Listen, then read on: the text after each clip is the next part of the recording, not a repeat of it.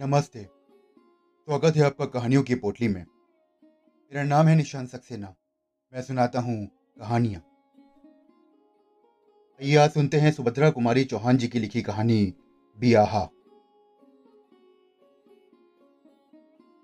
जबलपुर से आजमगढ़ ड्यूड़े दर्जे का जनाना डिब्बा और पूरे डिब्बे में अकेली मैं।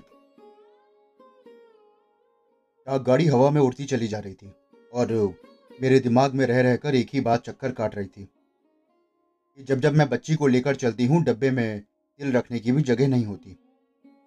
और जब मैं आज बिल्कुल अकेली हूँ तो डिब्बे भर में यात्रा करने वाली एक भी स्त्री नहीं। साथ में ना कोई पुस्तक थी और ना ही अखबार। मुझे अकेलापन अखरने लगा। बच्ची साथ होती तो वो इस बेंच से, उस बेंच, इस खिड़की से उस खिड़की, डब्बे भर में दौड़ लगाती। इसे संभाल कर रखने में मैं इतनी व्यस्त रहती कि ना तो पुस्तक का भाव खटकता और ना ही सहयात्री का। जबलपुर से चलकर गाड़ी कटनी में रुकी। दूसरे डिब्बे में कई यात्री चढ़े और कई उतरे, पर इस जनाने इंटर में कोई परिवर्तन ना हुआ। मैं जबलपुर से जैसे अकेली चली थी, वैसे ही कटनी भी चली आई। गाड़ी फिर हवा से बातें करने लगी। सतना आया और ट्रेन की गति कुछ धीमी पड़ी। मैं उठकर खिड़की के पास बैठ गई। देखा एक छोटा सा बच्चा लड़की था या लड़का था प्लेटफॉर्म पर दौड़ा चला जा रहा था। उसके हाथों में पीतल की एक छोटी सी थाली थी। थाली में एक छोटी सी कटोरी, एक गिलास ये सब वो आरती उतारने की मुद्रा में पकड़े दौड़ रहा था। ट्रेन रुकी और वो बच्चा भी रुक गया, एक मेरे डिब्बे के सामने। अभी मैंने देखा कि कांस्टेबल और स्टेशन के दो तीन कर्मचारी उस, बच्चे के विषय में कुछ कह रहे हैं। अच्छा उन्हीं के पास खड़ा था। मैंने क्या सोचकर वो कांस्टेबल बच्चे को लाया और दरवाज़ा खोलकर डब्बे में बिठा दिया। बच्चे को बिठाने के बाद वो मुझसे विनय भरे स्वर में बोला कि, बहन, आप ज़रा इस लड़की को इलाहाबाद में उतार देना। कई दिनों से ये स्टेशन आती है और कहती है कि इसे इलाहाबाद जाना है। मैंने पूछा, ये किसकी बच्ची है? इस पे कांस्टेबल बोला, ये तो मुझे नहीं पता। पर इसे इलाहाबाद जाना है और ये कई दिनों से कह रही है। बार बार गाड़ी के पास दौड़ कर आती है। मैं और कुछ पूछूँ कि सीटी हो गई और ट्रेन चल पड़ी। मैंने सोचा कि यह भी मुसीबत ही है। ट्रेन इलाहाबाद लगभग ग्यारह बजे पहुँचती है। आज एक घंटा पीछे जा रही है तो बारह बजे से पहले क्या पहुंचेगी? इलाहाबाद पहुँचते पहुँचते अगर ये सो गई तो?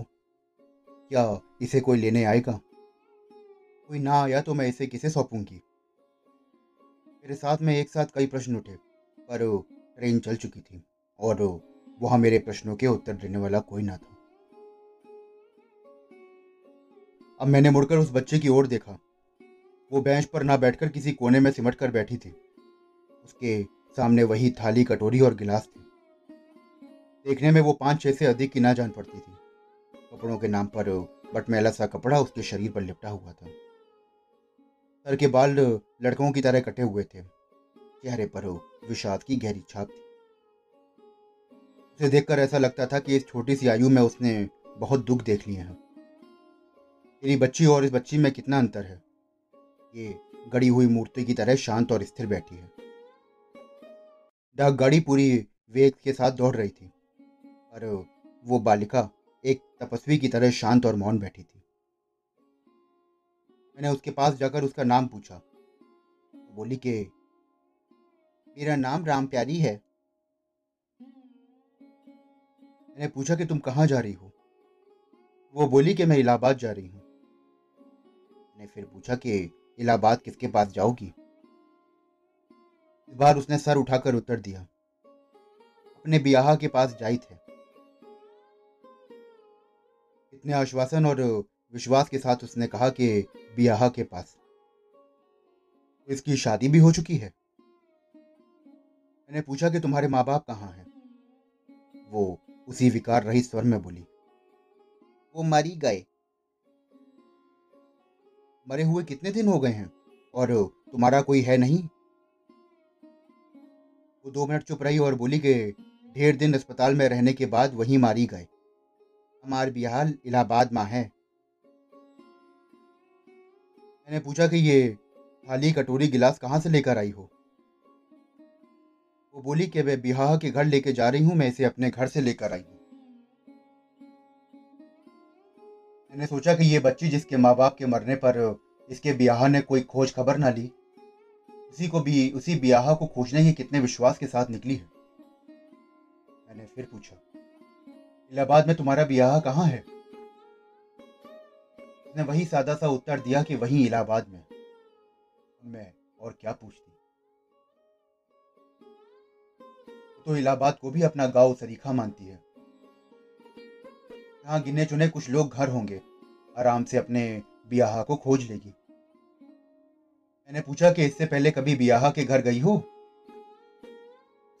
आश्चर्य मिश्रित आदरता के साथ देखते हुए कहा तलाव हुए बिना ब्याह के घर कोई नहीं जाता। इससे अधिक उससे प्रश्न करने पर ये अत्याचार होता। गाड़ी उसी तेज़ी के साथ चली जा रही थी। ठंडी हवा तीर की तरह मेरे शरीर को कपाने लगी। मैंने अपनी शॉल निकालकर ओढ़ लिया। मैं केवल दो दिन के लिए जा रही थी, इसलिए कपड़े भी गिने चुने थे।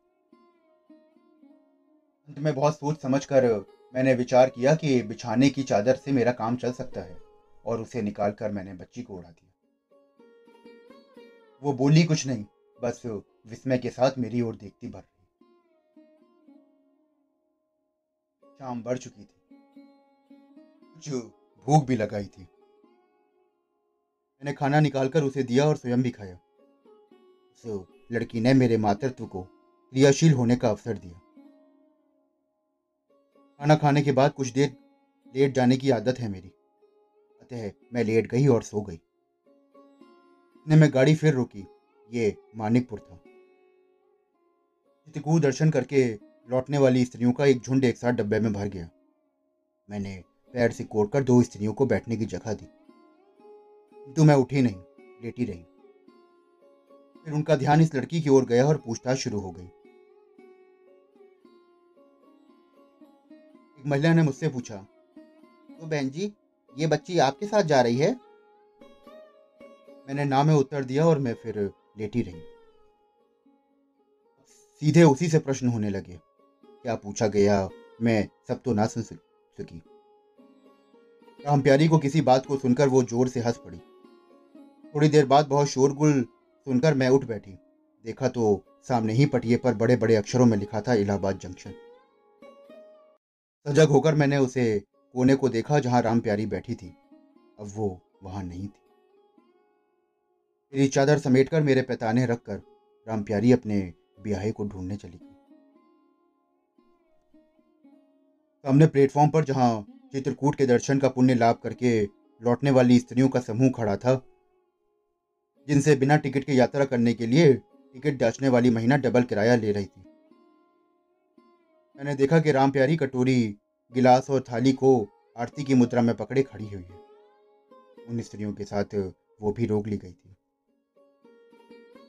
उन स्त्रियों के ये कहने पर भी कि लड़की उनके साथ नहीं है, टिकट जांचने वाली महिला ने राम प्यारी से पूछा छोकरी तू कहाँ जाएगी? कहाँ से आई है? और राम प्यारी का उत्तर था, घर ते आई तलाक है, अपने ब्याह के घर जाब। और वो आगे बढ़ मैं देखती रह गई। जंक्शन का कोलाहल उसी प्रकार हो रहा था। मेरे कानों में राम प्यारी का स्वर गूंज रहा था ब्याह के घर जाब वो राम प्यारी का ही स्वर था। वो छोटी सी बच्ची क्या जाने ब्याहे को? ऐसा लगा कि युग युग से कोई अज्ञात वाड़ी जिसे सीता और सावित्री कहते हैं, उस बच्ची के कंठ से प्रतिध्वनित हो रही थी। मैं सोच रही थी कि सांसारिक बंधनों से और भी तो आजमगढ़ के कवि सम्मेलन से ना बंधी होती तो राम प्यारी के पीछे पीछे जाती। देखती वो अपने ब्याह को कैसे खोजती है। ये अन्वेषण कितना सुंदर होता। तो रह रहकर एक ही प्रश्न उठ रहा था, जो भी अनुत्तरित था ही था। का ब्याह उसे मिला या नहीं? दोस्तों, अभी आप सुन रहे थे मेरे साथ सुभद्रा कुमारी चौहान जी की लिखी कहानी बियाह। आशा करता हूँ कि आपको ये कहानी बेहद पसंद आई होगी। अगर आपको कहानियाँ सुनने का शौक है और आप ऐसी और कहानियाँ सुनना चाहते हैं तो मेरे चैनल को फॉलो करिए, सब्सक्राइब करिए। फिर मिलूँगा आपसे एक और कहानी के साथ।